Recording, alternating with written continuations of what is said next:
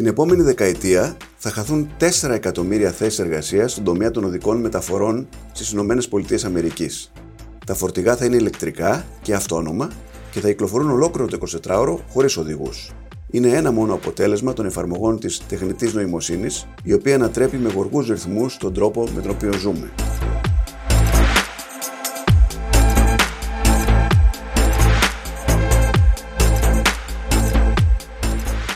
Πώς προσεγγίζει η Ελλάδα τη νέα αυτή επανάσταση;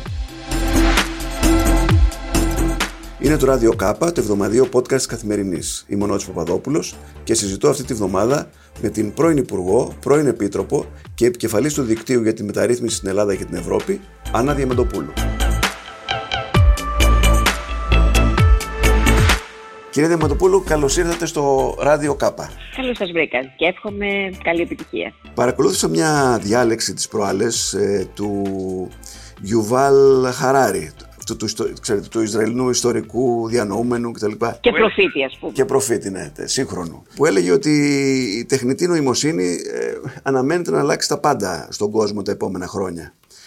Ε, εσείς που έχετε γυρίσει όλο τον κόσμο τα τελευταία χρόνια μέσω και του δικτύου, έχετε την ίδια εντύπωση; Απολύτως. Ε, όπως ξέρετε, με το δίκτυο τουλάχιστον το 70% των δραστηριοτήτων μας είναι γύρω από τον ψηφιακό μετασχηματισμό και τμήμα του ψηφιακού μετασχηματισμού είναι βεβαίως η τεχνητή νοημοσύνη. Αλλάζουν, έχουν αλλάξει ήδη και θα αλλάξουν πολύ πιο γρήγορα και μάλιστα να σας πω κύριε Παπαδόπουλε ότι σε μία μελέτη της McKinsey δείχνει ότι οι αλλαγές είναι 300 φορές πιο γρήγορες από τις αλλαγές που είχαμε στην τρίτη βιομηχανική επανάσταση. Η τρίτη βιομηχανική επανάσταση ήταν το διαδίκτυο και οι υπολογιστές. Τώρα είναι η τεχνητή νοημοσύνη. Είναι η διαφορετική σχέση του ανθρώπου με τη μηχανή. Είμαστε ναι. λοιπόν σε μια εποχή που είναι πάρα πολύ γρήγορη η ταχύτητα, πολύ μεγάλη ταχύτητα και πολλές αλλαγές ακόμα και στο πώς μιλάμε μεταξύ μας. Δηλαδή, σε ποιους τομείς πιστεύετε ότι θα έχει έτσι, έτσι μεγάλες αλλαγές, θα έχει συνέπειες; Κοιτάξτε, αν πάρουμε μια χώρα για να το δούμε, έτσι, να, να κάνουμε ένα χάρτη, ας πούμε, ναι. των αλλαγών. Ε, στο θέμα της εθνικής ασφάλειας, που ξεκινάμε από εκεί, μια χώρα για να κάνει όλα τα άλλα πρέπει να είναι ελεύθερη και να, έχει, και να είναι ασφαλή. Να είναι ασφαλή τα σύνορά της. Αλλάζουν οι μορφές του πολέμου. Ο κυβερνοπόλεμος ε, γίνεται όλο και πιο σημαντικός η κυβερνοασφάλεια σε εθνικό επίπεδο είναι πια ένα από τα πιο σημαντικά ε, ζητήματα του στρατού, του κάθε στρατού. Και η, τα όπλα πλέον που χρησιμοποιούνται είναι πολύ διαφορετικά. Δηλαδή οι προβλέψεις, η παρακολούθηση του αντιπάλου, ο τρόπος που λειτουργούν τα καινούρια ε, εργαλεία του στρατού ε, έχουν σε μεγάλο βαθμό τεχνητή νοημοσύνη. Και ένας από τους λόγους που η Ουκρανία ε, με πολύ μικρότερες δυνάμεις ε, κατάφερε να αντιμετωπίσει με αυτόν τον τρόπο τη Ρωσία είναι ότι είχε μια τρομερή βοήθεια στο θέμα της τεχνητής νοημοσύνης και, τον, και του κυβερνοπολέμου από πλευράς ε, ΝΑΤΟ. Mm-hmm. Ναι, υποτίθεται πως τους δίνουν συντεταγμένες οι Αμερικανοί. Και, και πολλά. Ναι, ναι, και πολλά ναι. Η εθνική ασφάλεια λοιπόν, για να ξεκινήσουμε από εκεί. Και δεν είναι μόνο αυτό, να σας πω ότι όταν λέμε κυβερνοεπίθεση, η κυβερνοεπίθεση της Ρωσίας στην Εστονία, όπου έγινε και η πρώτη, το 1997 νέκρωσε τη χώρα. Δηλαδή σταμάτησαν τα πάντα, από, τους, ε, από τα φανάρια μέχρι, τις, ε, μέχρι τα μηχανήματα στα νοσοκομεία, στις τράπεζες, παντού. Σταμάτησε, η χώρα νέκρωσε. Δεν το ξέρω αυτό. Έγινε το 1997 τέτοιο πράγμα; Έγινε το 1997. Έγινε το 97. Και η Εστονία υποτίθεται ότι είναι ε, από τις πιο προηγμένες ψηφιακά χώρες, δεν είναι; Νομίζω ότι από τότε αποφάσισε ότι δεν θα ξαναγίνει ποτέ αυτό. Ναι, ναι, δηλαδή η Εστονία ξεκίνησε το 99-2000 με πολύ μεγάλη ένταση το πρόγραμμα που έχει σήμερα. Πήραμε λοιπόν έτσι μια γεύση των εξωτερικών συνόρων. Πάμε τώρα στο εσωτερικό. Ποια είναι τα βασικά στοιχεία μιας χώρας, είναι η εθνική ασφάλεια και η οικονομία. Η οικονομία μεταξελίσσεται σε μεγάλο βαθμό σε ψηφιακή οικονομία. Και πλέον δεν υπάρχουν ούτε καν οι πολύ μικρές επιχειρήσεις οι οποίες μπορούν να σταθούν εάν δεν είναι ψηφιοποιημένες, εάν δεν μπουν στο διαδίκτυο. Ναι, Μέσα στον κορονοϊό, το ψηφιακό εμπόριο, το ηλεκτρονικό εμπόριο στην Ελλάδα ε, έφτασε στο 50% από 6 ναι. ή 7 που ήταν. Κατέβηκε πάλι στο 38% αλλά οι προβλέψεις είναι ότι η ηλεκτρονική αγορά θα γίνεται όλο και περισσότερο εργαλείο στα χέρια των ανθρώπων. Τι σημαίνει αυτό, σκεφτείτε; Τι σημαίνει για τα μαγαζιά, για τους προμηθευτές, για, τον τρόπο, για το real estate; Δηλαδη πώς αλλάζουν τα δεδομένα από αυτό και μόνο, δηλαδή μόνο από το ηλεκτρονικό εμπόριο, στη δομή της οικονομίας. Και ειδικά μια οικονομία που βασίζεται πάρα πολύ στο εμπόριο όπως η δικιά μας. Ας σκεφτούμε τώρα το, το, το, το θέμα της ε, αλλαγής του τρόπου εργασίας. Το ότι οι άνθρωποι δουλεύουν πια από το σπίτι τους και αυτό συμβαίνει και στον ιδιωτικό και στο δημόσιο τομέα. Επισκέπτομαι λόγω της θέσης που έχω για το κοινωνικό και τη μεταρρύθμιση του κοινωνικού κράτους στις Βρυξέλλες πολύ συχνά μπαίνω μέσα σε αυτά τα γνωστά κτίρια των Βρυξελών, που είναι τεράστια, φαντάζομαι τα έχετε επισκεφτεί. Ε, ναι. Είναι ατελείωτα, γραφεία, διάδρομοι κλπ. Αυτό το Μπερλεμόν, ας πούμε, που είναι το τεράστιο. Ναι. Αυτό ακριβώς. Είναι άδεια, είναι άδεια. Δηλαδή, κοιτάζει γύρω σου και είναι άδεια. Όλοι είναι σπίτι τους. Δουλεύουν από το σπίτι τους. Αυτό σημαίνει ότι το επόμενο σχέδιο είναι να αλλάξει η δομή των γραφείων. Δηλαδή, εκεί που είχε 30 γραφεία σε έναν όροφο, θα έχεις δύο μεγάλα με θέσεις εργασίας, όπου θα πηγαίνει κάποιος μια φορά ή δύο φορές την εβδομάδα. Τι σημαίνει αυτό για την αγορά ακινήτων, για τα Σωστό. ενίκια, για την νέκρωση ή μη ενός κέντρου; Είναι άλλο στο κέντρο να δουλεύουν 20.000 άνθρωποι και άλλο να δουλεύουν 5.000 άνθρωποι. Τα μαγαζιά του κέντρου, το κυκλοφοριακό. Δηλαδή, ε, λέω πολύ απλά πράγματα που αφορούν την οικονομία, γιατί πάμε στα πολύ πιο σύνθετα, που είναι οι τράπεζες, στον τραπεζικό τομέα πραγματικά είναι πολλές οι εκτιμήσεις για το τι μπορεί να γίνει. Ε, τώρα δεν, νομίζω ότι ο μέσος άνθρωπος ε, δεν πηγαίνει, έχει να πάει μήνες στην τράπεζα. Πλέον να κάνει όλα... Προφανώς. Έτσι είναι, ναι. Μα σκεφτείτε ότι εμείς, η δικιά μας η γενιά, είχαμε τα βιβλιάρια του ταμιευτηρίου. Έτσι δεν θυμάστε τα ε, βιβλιάρια. Ε, τα πρώτα βιβλιάρια που πιάσαμε στα χέρια μας. Αυτή η γενιά τώρα, τα παιδιά μας, ούτε ξέρουν τι θα πει βιβλιάριο. Ναι. Ούτε, ούτε φαντάζονται ότι θα πάνε στην τράπεζα για να έχουν συναλλαγές. Γίνονται όλα ηλεκτρονικά. Όλα από το τηλέφωνο, ναι. Όλα από το τηλέφωνο. Όμως δεν είναι μόνο αυτό. Όλη αυτή η διαδικασία με τα κρυπτονομίσματα, τα οποία είναι σε μεγάλη ε, ανασφάλεια αυτή τη στιγμή, δηλαδή ανεβαίνουν, πέφτουν, χάνονται λεφτά, κερδίζονται λεφτά. Υπάρχουν πολύ ενδιαφέρουσες μελέτες για το πώς θα εξελιχθεί, γιατί το θέμα των κρυπτονομισμάτων ουσιαστικά καταργεί τις τράπεζες. Δηλαδή είναι ένα σύστημα ε, με blockchain που, που λειτουργεί στο διαδίκτυο, όπου έχεις την απόλυτη, υπάρχει απόλυτη ασφάλεια για, το, για τις καταθέσεις σου, για αυτό που αγοράζεις ή για οποιαδήποτε συναλλαγή και δεν χρειάζεται τράπεζα. Είναι ένα πολύ σύνθετο σύστημα και αυτό θα το καταλάβω, όπως καταλαβαίνουμε όλα τα άλλα. Μπορείτε να φανταστείτε τι θα γίνει αν υπάρξει ανταγωνισμός με τις τράπεζες. Και να πούμε ήδη ότι σε χώρες της Αφρικής που δεν υπάρχουν οι δομές, ε, οι τράπεζες των αιώνων που είχαμε εμείς εδώ. Η, η Κένια, ας πούμε, έχει ηλεκτρονικές τράπεζες. Δουλεύει με WinBank. Δηλαδή οι άνθρωποι μεταφέρουν λεφτά με τα κινητά τους. Ναι. Αν φύγουμε τώρα ε, ε, στην οικονομία, είπαμε μερικά παραδείγματα για να καταλάβουμε ναι, ναι. αυτά που γίνονται γύρω μας πόσο γρήγορα αλλάζουν. Να μην ξεχνάμε τώρα ότι η παγκοσμιοποίηση, μας αρέσει, δεν μας αρέσει, τη δεχόμαστε, δεν τη δεχόμαστε, είναι μια πραγματικότητα που υπάρχει εξάρτηση όλων με όλους και αυτή η εξάρτηση έχει κάνει ουσιαστικά μια παγκόσμια αγορά. Δηλαδή ακούτε και εσείς πολλές φορές μια μικρή startup στην Ελλάδα η οποία μέσα σε ένα χρόνο γιγαντώνεται, την, αγοράζουν το, την αγοράζει το, μια εταιρεία στην Αμερική ή μια μικρή εταιρεία εδώ η οποία έχει 15 άτομα προσωπικό και πουλάει σε όλο τον κόσμο, πουλάει σε όλο τον πλανήτη. Η οικονομία, οι αλλαγές στην οικονομία έχουν άμεσες επιπτώσεις στην αγορά εργασίας.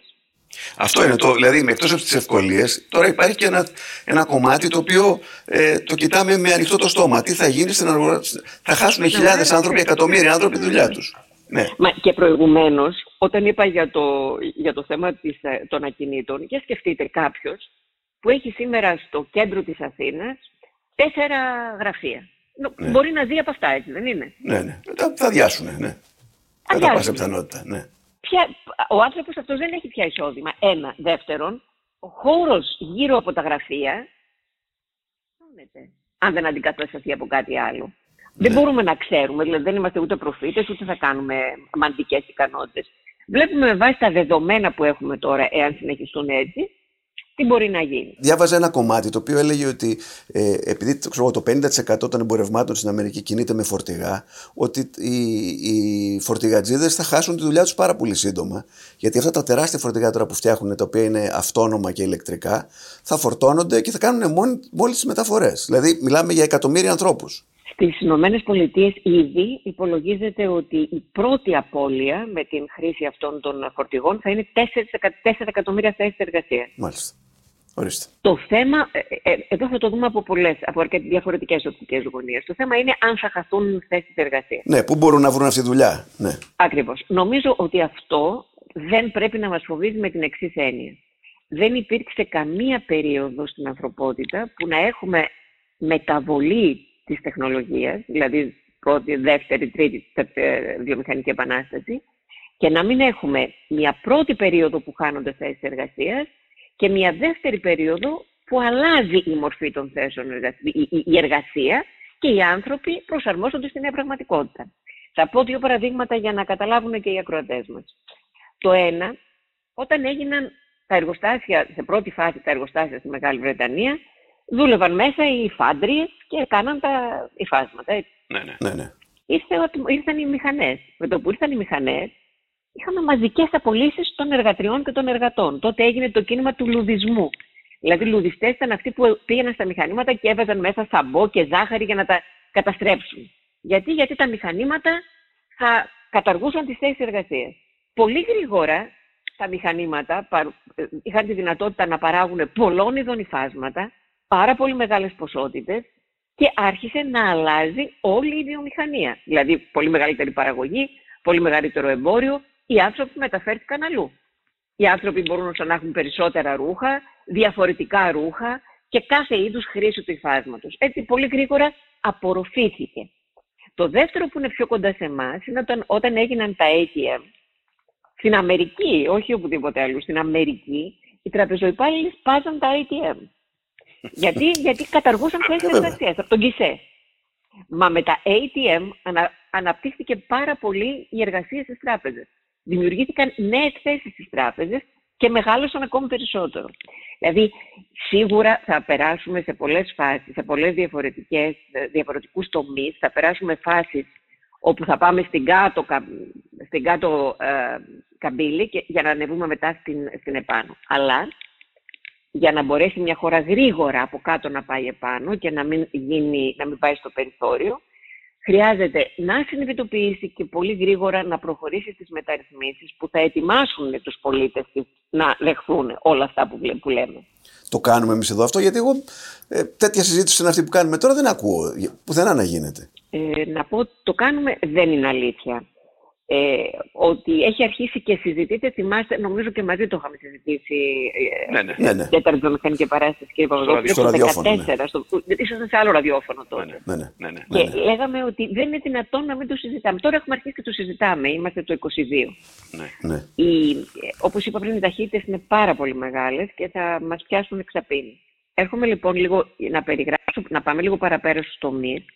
Στην εργασία, αλλάζουν τα δεδομένα και ως προς τον χώρο της εργασίας και, και ως προς τη σχέση.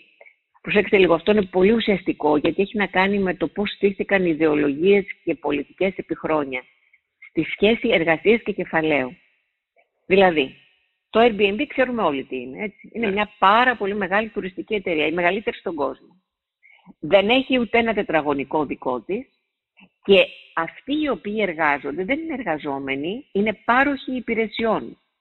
Δηλαδή έχουμε μια τεράστια οικονομική δραστηριότητα, η οποία είναι τελείως διαφορετική από αυτό που ξέραμε μέχρι τώρα.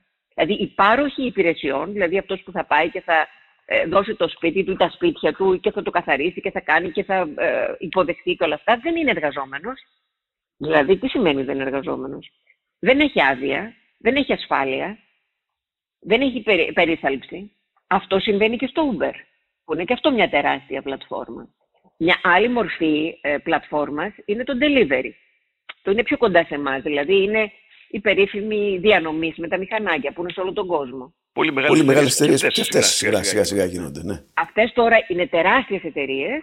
Σε αυτές έχει αρχίσει με πολλή πίεση σε αρκετές χώρες και μπαίνουν πια τα χαρακτηριστικά του εργασιακού, ε, των ε, εργασιακών δικαιωμάτων τα οποία όμως βεβαίως αλλάζουν και αυτά λόγω της συνολικής αλλαγής. Οι πλατφόρμες, η ψηφιακή λειτουργία των επιχειρήσεων, η δυνατότητα ενός εργαζόμενου να δουλεύει σε διαφορετικές χώρες, δηλαδή έχουμε έναν ε, προγραμματιστή που μένει στην Αθήνα και δουλεύει στην Νορβηγία και στην Ινδία. Ναι, ή εδώ στην Ελλάδα. Βλέπω τώρα ότι έχουμε και εδώ ψηφιακούς νομάδες. Ψηφιακούς νομάδες. Έχουμε ανθρώπους λοιπόν οι οποίοι επιλέγουν ωραία μέρη να πάνε να ζήσουν και δουλεύουν σε διαφορετικές χώρες.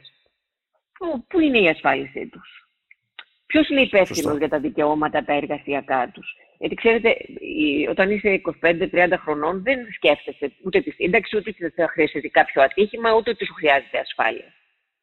Αυτά λοιπόν είναι νέες μορφές, οι οποίες κινούνται με πολύ μεγάλη ταχύτητα όσον αφορά τους αριθμούς, αλλά το θεσμικό πλαίσιο δεν ακολουθεί με την ίδια ταχύτητα.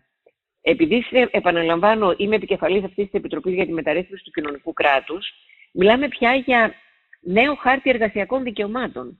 Γιατί εάν ε, ε, γίνει αυτό που βλέπουμε, δηλαδή να βγαίνουν τα πολιτικά κόμματα και να μιλούν με τη γλώσσα του 80 και του 90, ακόμα και του 2000, ενώ η αγορά, η εργασία, η κίνηση κεφαλαίων βρίσκεται αλλού, σημαίνει ότι δεν, δεν, έχουμε, δεν ταιριάζουν αυτά τα δύο. Δηλαδή το τι λέει ο πολιτικός κόσμος και το ποια είναι η πραγματικότητα δεν ταιριάζουν. Εκεί θα είναι και το ένα, για να πάμε στο επόμενο θέμα της δημοκρατίας. Εκεί είναι ένα πολύ σοβαρό ζήτημα. Γιατί οι νέες μορφές εργασίας μειώνουν και τα έσοδα του κοινωνικού κράτους. Πολλές φορές στην Ελλάδα μιλούμε για το κοινωνικό κράτος σαν να είναι ένα ζήτημα πολιτικής βούλησης. Δηλαδή οι καλοί που θέλουν να δίνουν μεγάλες συντάξεις, να δίνουν επιδόματα, να τα δίνουν όλα και οι κακοί που δεν θέλουν. Όχι, δεν είναι έτσι. Το κοινωνικό κράτος για να μπορέσει κάποιος που έχει τη βούληση να το υλοποιήσει, χρειάζεται πάρα πολύ μεγάλο προπολογισμό. Στην Ευρώπη, τα κοινωνικά κράτη στο σύνολό τους, δηλαδή και υγεία και εργασία και κοινωνική ασφάλεια και συντάξεις, είναι το 40% του προπολογισμού. Είναι τεράστιο νούμερο. Ναι. ναι. Όταν λοιπόν αλλάζει η εργασία και έχουμε τις μορφές που περιέγραψα πριν, οι κοινωνικές ε, εισφορές μειώνονται έως μηδενίζονται. Οι συντάξεις χρειάζονται χρήματα. Πού θα βρεθούν αυτά τα χρήματα; Η φορολογία μειώνεται, γιατί πολλοί από αυτούς δουλεύουν σε μια χώρα και φορολογούνται σε άλλη. Επομένως... Ό,τι ξέραμε λοιπόν γύρω από την κοινωνική μας ζωή και γύρω από την καθημερινή μας ζωή, ε, ουσιαστικά κινδυνεύει να ε, ισοπεδωθεί. Ναι, ναι, κινδυνεύει να αλλάξει πάρα πολύ, με, με, με πολύ δυσίωνες προβλέψεις, εάν δεν γίνουν σοβαρότατες αλλαγές. Και αυτές οι αλλαγές βεβαίως αφορούν τη χώρα μας, αλλά θα έλεγα ότι έχουν ευρύτερη διάσταση, γιατί υπάρχει μεγάλη κινητικότητα πια των εργαζομένων, κινητικότητα των επιχειρήσεων και βέβαια τρομερή κινητικότητα των κεφαλαίων. Από εκεί ξεκινάνε όλα. Τα κεφάλαια κινούνται πάρα πολύ εύκολα. Και είναι μια πολύ σοβαρή λύση η φορολόγηση, η φορολόγηση των μεγάλων επιχειρήσεων κλπ. Αλλά ξέρουμε ότι οι επιχειρήσεις κάνουν κλικ και φεύγουν από μια χώρα στην άλλη. Σωστό. Ε, τώρα, εμείς πώς μπορούμε να μπούμε ε, έτσι με μεγαλύτερο, πιο γρήγορο βηματισμό σε αυτή την εποχή; Θέλω να πω, ακούγεται κάθε τόσο ότι ξέρω εγώ, το Ισραήλ είναι η χρυσή η χώρα με τις χιλιάδες νεοφυείς επιχειρήσεις, τις startups. Εμείς που βρισκόμαστε εκεί; Στο θέμα των, της καινοτομίας και των ε, επιχειρήσεων αυτών, των startups, ε, είμαστε πολύ χαμηλά. Και είμαστε στην καινοτομία, θα σας πω το εξής, πολλές φορές ε, ανακοινώνουμε πόσο μεγάλο αριθμό ε, ερευνητικών papers έχουμε, ερευνητικών, πώς να το πω, ερευνών οι οποίες κατατίθενται στην Ευρωπαϊκή Μελετών. Μελετών, τέλος πάντων. Και πώς είμαστε μέσα στις πρώτες χώρες και ότι καταναλώνουμε πάρα πολλά, ότι από την Ευρωπαϊκή Ένωση εκμεταλλευόμαστε με τον καλύτερο τρόπο πολύ μεγάλα κονδύλια. Όταν πάμε στις πατέντες, είμαστε σχεδόν στην τελευταία θέση. Τι, είναι, τι σημαίνει έρευνα και πατέντα; Όταν από την έρευνα κάνεις πατέντα, τότε πας σε προϊόν. Άρα η έρευνα έχει αποδώσει στην οικονομία. Παράγεις ένα προϊόν, δημιουργείς ένα εργοστάσιο, κάνεις εμπόριο, έχεις εξαγωγές, έχεις θέση εργασίας.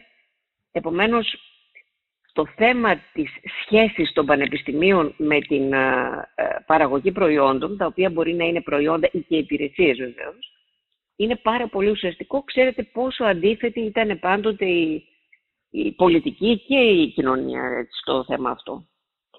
Ε, για να πάμε λοιπόν στο ερώτημα τι κάνουμε, ε, έχει ενδιαφέρον το παρακάτω στοιχείο.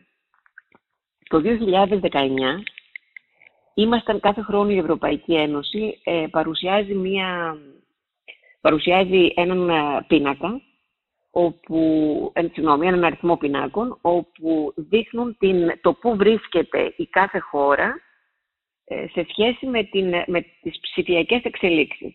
Δηλαδή, τα σχολεία της, τα νοσοκομεία της, η δημόσια υπηρεσία, οι ναι. ιδιωτικές επιχειρήσεις, οι μικρές, οι μεγάλες, όλα. Ήμασταν λοιπόν το 19 τρίτη από το τέλος. Μετά από εμάς ήταν η Βουλγαρία και η Ρουμανία. Είμαστε 2022. Το 2000, μέχρι αυτά τα τρία χρόνια ξέρουμε όλοι ότι έγιναν πολλά πράγματα. Ε, επανάσταση θα μπορούσα να πω στο δημόσιο. Ξέρουμε ότι πραγματικά στον ψηφιακό χώρο, ειδικά στη σχέση πολίτη και, ε, και κράτους, έγιναν πράγματα που ε, είναι πάρα πολύ κατανοητά και τα καταλαβαίνει ο κόσμος και έχει αλλάξει η καθημερινότητά του. Λοιπόν, βγαίνει ο δείκτης του 2022, και είμα, του 2021, συγγνώμη, του 2022 δεν βγήκε ακόμα, και είμαστε πάλι τρίτη από το τέλος. Προχωράνε και οι άλλοι. Προχωράνε και οι άλλοι. Δηλαδή δεν προχωράμε μόνο εμείς. Αυτά που κάνουμε εμείς τώρα είναι πράγματα της προηγούμενης δεκαετίας που έπρεπε να έχουν γίνει. Η ταχύτητα τώρα. Και, πώς, ε, και τι κάνουμε ως χώρα. Νομίζω ότι τα πολύ σοβαρά ζητήματα που θα είχαν αποτέλεσμα ουσιαστικό είναι οι παρεμβάσεις στην uh, παιδεία, στην υγεία και στη δικαιοσύνη εννοώ στον ψηφιακό μετασχετισμό, εννοώ αυτού του είδους μεταρρυθμίσεις. Την, ε, γιατί στο δημόσιο τομέα έχει αρχίσει. Δηλαδή αυτά που γίνονται στο δημόσιο τομέα είναι πολύ ουσιαστικά και απλά πρέπει κάποια στιγμή, και φαντάζομαι θα το κάνει ο κ. Πυρακάκης γιατί έχει συνολική αντίληψη του αντικειμένου, ότι θα πρέπει να υπάρξει ένα σχέδιο που από όλα αυτά τα συνδέει και είναι μεταξύ τους ε, συμβατά. Αλλά, εν πάση περιπτώσει, εκεί ξεκίνησε και βλέπουμε με ταχύτητα να γίνονται πράγματα. Τώρα, στο θέμα της παιδείας, εδώ είναι, όπως ξέρετε, πάντοτε το πιο δύσκολο, γιατί ο εκπαιδευτικός μηχανισμός είναι πάρα πολύ μεγάλος, είναι δύσκολος ε, στις αλλαγές του. Και Αντιστέκεται πολλές φορές. Το μισό πληθυσμό, έτσι. Ναι. Δεν, δηλαδή είναι 150.000 εκπαιδευτικοί, είναι 400.000 μαθητές, ε, φοιτητές, ένα εκατομμύριο μαθητές. Αυτοί έχουν γονείς. Καταλαβαίνουμε ότι κάθε αλλαγή στο, στην παιδεία είναι σαν να ρίχνεις ένα βράχο μέσα σε μια λίμνη. Παιδεία λοιπόν ψηφιακό σχολείο, η ψηφιακή εκπαίδευση έχει δύο πράγματα. Το ένα είναι οι υποδομές και το άλλο είναι το περιεχόμενο. Τι είναι αυτό που διδάσκεις. Θα σας πω για την ιστορία του πράγματος ότι το 2011 το ψηφιακό σχολείο ήταν έτοιμο. Είχε, ήταν είχε μελετηθεί, είχε παρουσιαστεί, είχε περάσει από τη Βουλή, είχαμε όλη τη χρηματοδότηση από την Ευρωπαϊκή Ένωση, είχε γίνει ο διαγωνισμός για τους διαδραστικούς πίνακες και δηλαδή το 2012-2013 συνέχισε να οργανώνεται, να προχωράει πιλωτικά και το 2015 σταμάτησε σε μία νύχτα. Σε μία νύχτα, δηλαδή έφυγε από, την, ε, από, την, ε, από το χάρτη. Αυτό για να κατανοήσουμε ότι η αντίληψη του τι σημαίνει ψηφιακό και πόσο σημαντικό είναι στη ζωή μας, δεν είναι μια ε, αντίληψη την οποία μοιραζόμαστε όλοι. Όλοι, ναι. Μα θυμάμαι έναν υπουργό, έναν υπουργό παιδείας που έλεγε ότι πρέπει να γράφουμε στους πίνακες με την κοιμωλία πάλι, διότι έχει μια άλλη σχέση αυτό με το παιδί. Ακριβώς, ότι είναι μια διαφορετική η σχέση του παιδιού με το δάσκαλο. Λοιπόν, παρένθεση κλείνει. Έχουμε λοιπόν τώρα το, το, την ψηφιακή υποδομή και το περιεχόμενο. Για να δέσουν αυτά τα δύο, χρειαζόμαστε εκπαίδευση των εκπαιδευτικών. Το η ψηφιακή υποδομή, δηλαδή το να έχουμε διαδραστικούς πίνακες, το να χρειαζόμαστε να έχουμε τα, τα, τους υπολογιστές που χρειαζόμαστε, το να έχουμε ε, το υψηλή ταχύτητα δίκτυα στα σχολεία κλπ. Είναι το πρώτο. Είναι σε εξέλιξη. Δεν είναι το δύσκολο, γιατί γι' αυτό έχουμε πολλά χρήματα από την Ευρωπαϊκή Ένωση. Το Ταμείο Ανάκαμψης, όπως ξέρετε, έχει δύο προτεραιότητες: κλίμα και ψηφιακό μετασχηματισμό. Πάμε τώρα στο περιεχόμενο. Εδώ θέλω να. Θα σας το πω ότι με επικεφαλή, το έχω γράψει πολλές φορές και στο βιβλίο μου. Πιστεύω ότι η αλλαγή των προγραμμάτων σπουδών από το δημοτικό μέχρι, από το ανυπιαγωγείο μέχρι το πανεπιστήμιο είναι αναγκαιότητα πρώτης βαθμίδας. Πρώτου βαθμού. Τι εννοώ, τι εννοώ όταν λέγοντα, λέγοντας ε, αλλαγή των προγραμμάτων σπουδών, ότι θα πρέπει να μπούμε κάτω από τον τίτλο Αριστοτέλης και κώδικας. Αριστοτέλης γιατί χρειαζόμαστε όλες τις θετικές και ανθρωπιστικές σπουδές οι οποίες ενισχύουν και διαμορφώνουν την ανθρώπινη φύση. Και κώδικας, γιατί είναι η γλώσσα των υπολογιστών και χωρίς ψηφιακά προσόντα ο άνθρωπος αυτής της εποχής δεν μπορεί να επικοινωνήσει. Ακόμα και αν είναι 90 χρονών πρέπει να μάθει τα βασικά. Το Αριστοτέλης, ε, θα το υπογραμμίσω γιατί τα τελευταία τρία χρόνια βγαίνουν στον Ταβός ε, συνεχώς τα, τα προσόντα που θέλουν οι επιχειρήσεις από τους εργαζόμενους. Ναι. Θέλουν λοιπόν ενσυναίσθηση, επίλυση, γρήγορη επίλυση προβλημάτων, κατανόηση σύνθετων ζητημάτων, ε, η δυνατότητα διαπραγμάτευσης, δυνατότητα δημιουργίας και λειτουργίας ομάδας, δηλαδή όλα αυτά που δίνονται μέσα από τον ανθρωπιστικό χώρο. Mm-hmm. Αυτός λοιπόν ο συνδυασμός, τον οποίο είχα προσπαθήσει πάρα πολύ ως υπουργός, πρέπει να σας πω, γι' αυτό είχαμε βάλει το θεατρικό παιχνίδι, την αναγνωσιμότητα, τη μουσική στα σχολεία, την αγγλική γλώσσα, τον υπολογιστή από την πρώτη δημοτικού. Είναι πολύ ουσιαστικά πράγματα για να μπορέσουν οι πολίτες του αύριο να, όχι να μαθαίνουν, όχι να παίρνουν πτυχία, να μπορούν πάρα πολύ γρήγορα να προσαρμόζονται στις καινούργιες ανάγκες. Ως δίκτυο παρουσιάσαμε μία σειρά από επαγγέλματα, τα οποία πρέπει να σας πω ότι τα οποία τα πήραμε από μεγάλες δεξαμένες σκέψεις που ασχολούνται με τις, ε, με τις επιχειρήσεις δεν μπορούσαμε να κατα... ούτε να τα μεταφράσουμε στα ελληνικά, ούτε να καταλάβουμε τι είναι αφού τα μεταφράζαμε. Ναι, επαγγέλματα δηλαδή. Ναι. Αυτά είναι, δηλαδή, ε, τώρα προσπαθώ να τα θυμηθώ στην, στην ελληνική τους απόδοση, ε, ο, ο διαχειριστής των ε, προσωπικών data σε κάθε ναι, εταιρεία. Ναι, δεδομένο, ναι. Ο φροντιστής των ειδικών ε, ηλεκτροδιαδρόμων για αυτοκίνητα χωρίς οδηγούς η διαπραγμάτευση, ε, ο διαπραγματευτής μέσω των δυνατοτήτων του AI, του τεχνητής νοημοσύνης. Δηλαδή, τι σήμαιναν αυτά, πραγματικά πολύ δύσκολα μπορεί κάποιος να καταλάβει. Αυτά μιλάνε για το 28. Αυτό δεν σημαίνει ότι πρέπει να έχει κάποιος πτυχίο το 28 για αυτά τα πράγματα, αλλά να έχει τις προϋποθέσεις να μπορεί πολύ γρήγορα να προσαρμοστεί. Τη Δευτέρα, την Δευτέρα 5 Δεκεμβρίου το, το δίκτυο έκανε μία εκδήλωση για την κυβερνοασφάλεια. Ναι. Εκεί λοιπόν ήταν ε, ένας από τους μεγαλύτερους επιχειρηματίες που έχουν επιχειρήσεις κυβερνοασφάλεια και μας είπε ότι το μεγαλύτερο πρόβλημα αυτή τη στιγμή είναι ότι δεν βρίσκουν εργατικό προσωπικό. Δηλαδή δεν βρίσκουν μηχανικούς, δεν βρίσκουν τεχνικούς, δεν μπορούν να βρουν ανθρώπους στην κυβερνοασφάλεια η κυβερνοασφάλεια υπολογίζεται στα επόμενα χρόνια θα είναι περίπου 1,70, στα επόμενα 10 χρόνια θα αυξηθεί κατά 1,75 τρισεκατομμύρια δολάρια. Δηλαδή είναι από τις πιο ανερχόμενες τομείς. Δεν έχει σημασία πώς θα μιλάμε στην, ε, δηλαδή στα παιδιά, στα, στους φοιτητές, στους νέους. Τι πρέπει να συζητείτε μέσα στο σχολείο, στα μέσα μαζικής ε, ενημέρωσης, να κατανοούν ποιοι είναι οι χώροι στους οποίους μπορούν την επόμενη μέρα να βρουν ε, δουλειά; Είναι φοβερό όμως το που λέτε, γιατί στο σχολείο τώρα συζητιέται πράγματα τα οποία είναι τελείως άσχετα με αυτό το οποίο, για το μέλλον το οποίο έρχεται. Δηλαδή θέλω να πω, αντί να μαθαίνουμε λατινικά, θα μπορούσαμε να μαθαίνουμε ξέρω, code language, πώς το λέτε αυτό. Το code είναι, ε, ε, αυτός ο κώδικας είναι απολύτως αναγκαίος και το έχουν βάλει ήδη αθλητικές χώρες και η Δανία, και η, η Σιγκαπούρη και η Κορέα.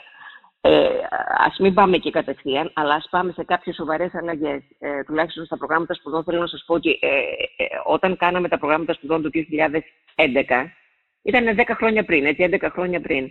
Λοιπόν, τα βρίσκω πάρα πολύ ξεπερασμένα. Δηλαδή, σε 10 χρόνια έχει περάσει, έχει περάσει ένας αιώνας σε σχέση με τις προηγούμενες εποχές. Φοβερό είναι αυτό. Και αισθάνομαι, αισθάνομαι ότι είμαστε, ε, ήδη βρισκόμαστε πολύ πίσω. Νομίζω ότι, ε, ξέρετε, όλοι έχουμε μια ευθύνη για να, να, να, να ενημερώσουμε την, την κοινωνία. Οι, οι μεγάλες αλλαγές χρειάζονται μεταρρυθμίσεις που σημαίνει θεσμικές αλλαγές, δηλαδή νόμοι που θα περάσουν από τη Βουλή και αλλαγή στον τρόπο λειτουργίας κλπ. Αλλά χρειάζεται να είναι κατανοητά από τους πολίτες. Προχθές, σε αυτή την εκδήλωση που σας είπα στις 5 Δεκεμβρίου, ε, ανάμεσα στους ομιλητές ήταν και ένας πλήρχος, ο οποίος είναι ο διευθυντής της ε, ε, άμυνας, της κυβερνοάμυνας του Υπουργείου Αμήνης. Και τον καλέσαμε και αυτόν για να εξηγήσει. Ένας εξαιρετικός άνθρωπος με πολύ δυνατότητα, με απλό τρόπο να εξηγήσει. Οι ερωτήσεις λοιπόν από κάτω ήταν εμείς ως πολίτες τι μπορούμε να κάνουμε για να ε, προστατεύσουμε τον υπολογιστή μας το iPad, το iPad ναι. μας, το, το, ναι, το, ναι, Μας, ναι. Και αυτά θα τα ανεβάσουμε σε συνεργασία, γιατί έχει κάνει αρκετά το άμυνα. Θα τα ανεβάσουμε εμείς στο διαδίκτυο όλα, στο, στο, στο site του δικτύου, ώστε να είναι μικρά βιντεάκια που μπορεί ο καθένας να μπαίνει και να βλέπει με απλά λόγια τι μπορεί να κάνει. Αντίστοιχη δουλειά πρέπει να γίνει, δεν, πω, δεν είναι μόνο τα παιδιά του σχολείου ή οι φοιτητές. Είναι οι σημερινοί σαραντάριδες. Είναι πολύ, δεν είναι καθόλου δύσκολο το να αλλάξουν τον προσανατολισμό τους. Ε, επειδή τα παραδείγματα είναι πάντοτε πολύ ενδιαφέροντα, θα σας πω το εξής. Πήγα το καλοκαίρι στη Σιάτιστα ε, στην πατρίδα μου επάνω. Μπαίνω σε ένα, μια εκκλησία που ήταν κλειστή μέχρι τότε. Βλέπω μία Αμερικάνα, κλασική Αμερικάνα, με δύο νεαρούς. Όπου τις εξηγούν, ο ένας είναι του Δήμου και ο άλλος μεταφράζει στα αγγλικά. Πιάνουμε κουβέντα και ρωτώ τι ακριβώς κάνουν. Μου λέει λοιπόν ο νεαρός που μετέφρασε στα αγγλικά. Κοιτάξτε, μου λέει, εγώ είμαι φιλόλογος, ε, δεν είναι πρόκειτο να διοριστώ, το ξέρω. Πήγα λοιπόν και έκανα ε, δύο χρόνια πληροφορική και τώρα έχω κάνει μια εταιρεία στο διαδίκτυο με την οποία κάνω γενεολογικό τουρισμό. Λέω δηλαδή, δηλαδή μου λέει βρίσκω Αμερικάνους, Αυστραλούς, Νοτιοαφρικάνους, επικοινωνώ μαζί τους διαδικτυακά για 6-7 μήνες και μετά έρχονται εδώ, έχω μπει μέσα στα αρχεία των Δήμων και τους πηγαίνω ακριβώς και βρίσκουμε την, ε, τη ρίδα τους. Και λέω, έχετε δουλειά, μου λέει, δεν μπορώ να σας πω. δεν μπορώ να σας πω. Δηλαδή, όλα τα πράγματα, λέει ένα φιλόλογος. Τι μπορεί να κάνει ένας φιλόλογος, να είναι μεταφραστής, να είναι ε, ναι. διορθωτής, να, είναι, να κάνει editing σε ένα, ε, σε ένα ε, βιβλίο, να γράφει, να είναι καθηγητής. Ναι, αλλά ε, εγώ από την άλλη μεριά θεωρώ ότι εσείς άνθρωποι που καταλαβαίνετε από αυτά τα πράγματα, όπως είναι ε, ο Πιερακάκης, όπως είστε εσείς, θα υπάρχουν και άλλοι φαντάζομαι στο, στο, πολιτικό φάσμα, πρέπει να κάνετε λόμπι στα κόμματα να, να στρέψουν το, τα μάτια τους στο μέλλον. Τώρα, θέλετε να σας θυμίσω ότι τι έλεγε ο αρχηγός του ΣΥΡΙΖΑ για τις ηλεκτρονικές... Ε... Μα γι' αυτό. Δεν αφήνουμε τους, ε, τους Έλληνες οι οποίοι είναι στο εξωτερικό, τους 500.000 Έλληνες να ψηφίσουν. Είμαστε Αφρική. Ναι, ίσως κάποιες χώρες της Αφρικής είναι πιο ξυλιγμένες. Πιο, πιο μπορεί Γιατί ναι. ξέρετε, η Αφρική επειδή ήταν πάρα πολύ κάτω, έκανε, μερικές χώρες έχουν κάνει ένα άλμα. Που είναι πάρα πολύ ενδιαφέρον. Θα σας πω ότι στη Ρουάντα αυτή τη στιγμή, επειδή δουλεύω στο Johannesburg με ένα μεγάλο οργανισμό, επειδή δεν έχει ολοκληρωθεί το οδικό δίκτυο και είναι πάρα πολύ δύσκολο από πόλη σε πόλη, μεταφέρουν αίμα και όργανα για μεταμοσχεύσεις με drones. Ε, βέβαια. Ε, Άρα, και ε, λέγαμε τώρα για, για τους χώρους, για τη δικαιοσύνη. Καλά, για τη δικαιοσύνη 450 μέρες ο μέσος όρος της Ευρώπης για να βγει μια απόφαση, 4,5 χρόνια εμείς. Ναι, επειδή η δικαιοσύνη έχει καταντήσει πια ένα από τα καρκινώματα της δημοκρατίας μας και της ανάπτυξης, όχι μόνο της δημοκρατίας. Γιατί ένας επενδυτής, ένα από τα στοιχεία που λαμβάνει υπόψη του όταν επενδύει, είναι πόσο γρήγορα θα λυθεί ένα πρόβλημά του. Ε, βέβαια, μια αστική διαφορά θα πάρει 10 χρόνια ή 6 μήνες. Τελείωσε, καταστράφηκε η επένδυσή ναι. του. Εδώ έχουμε μεγάλες εξελίξεις και η μεταρρύθμιση στην, ε, στη δικαιοσύνη πρέπει να λάβει υπόψη της πρώτον τα νέα ηθικά ζητήματα που δημιουργούνται, γιατί με την τεχνητή νοημοσύνη και με όλα αυτά που είπαμε πριν δημιουργούνται νέα ζητήματα. Επομένως, χρειάζονται νέοι θεσμοί και πρέπει να χρησιμοποιηθεί σε ακραία σημαντικό βαθμό η τεχνητή νοημοσύνη και τα ψηφιακά εργαλεία. Ήθελα να ξέρω πραγματικά, επειδή στο, στο, στη νομική έχω δει και τις σχολές δικαστών και τις σχολές ε, εισαγγελέων, είναι ελάχιστη η σχέση με τους υπολογιστές. Οι άνθρωποι αυτοί θα έχουν να δικάσουν και θα έρθουν να αποφασίσουν για ηλεκτρονικό έγκλημα που είναι παντού γύρω μας, έτσι, οικονομικό έγκλημα μέσω τραπεζών, μέσω καρτών, μέσω ό,τι μπορούμε να φανταστούμε, για porn revenge, δηλαδή για όλη αυτή την ιστορία του, ξέρετε, ναι, ναι. των εκβιασμών που γίνονται ναι, ναι. κυρίως σε γυναίκες, για κυβερνοασφάλεια, δηλαδή για hacking, σε μεγάλ, για ε, επιθέσεις σε, μεγάλες, ε, σε μεγάλους οργανισμούς όπως έγινε στη ΔΕΣΦΑ. Πώς θα τους δικάσουμε, ε, ε, το σκεφτόμαστε αυτό; Δηλαδή το ίδιο το περιεχόμενο των σπουδών πρέπει να είναι πολύ διαφορετικό. Και οι δικαστές οι σημερινοί χρειάζονται πάρα πολύ μεγάλη επιμόρφωση. Θα σας πω τώρα ένα παράδειγμα τι έγινε στην Εστονία που αναφερθήκαμε πριν.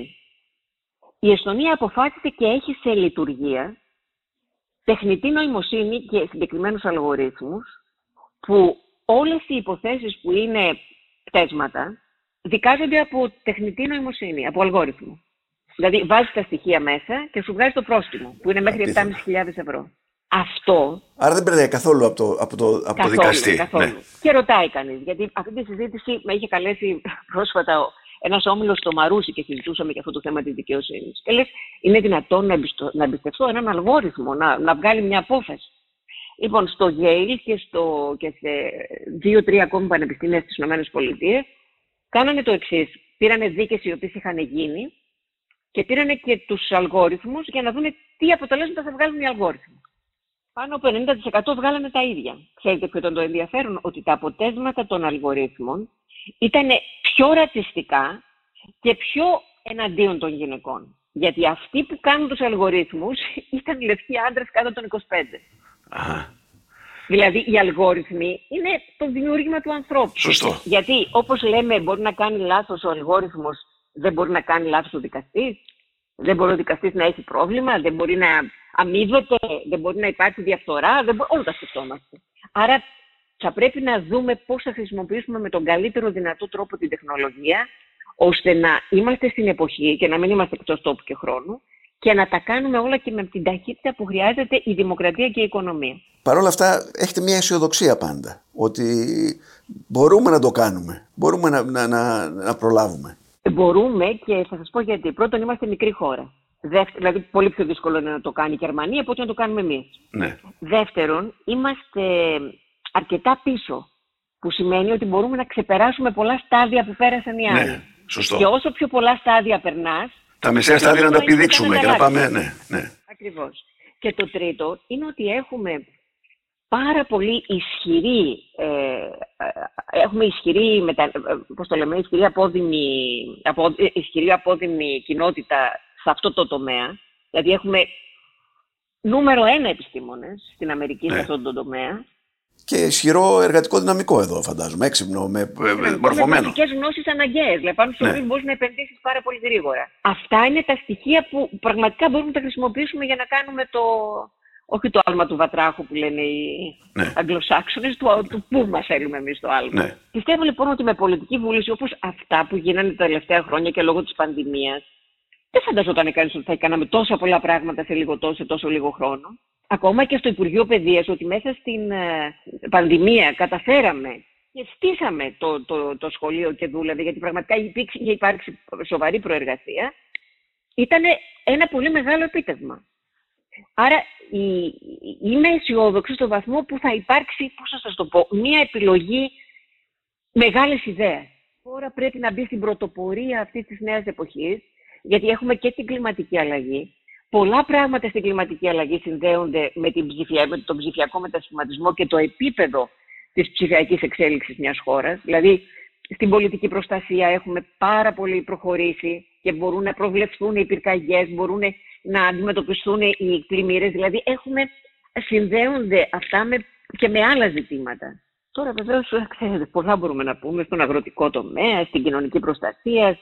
Δεν υπάρχει τομέας που να μην υπάρξουν τροματικέ ε, αλλαγές και που να μην χρειάζεται να προετοιμαστούμε για αυτές. Από κάπου πρέπει να αρχίσουμε.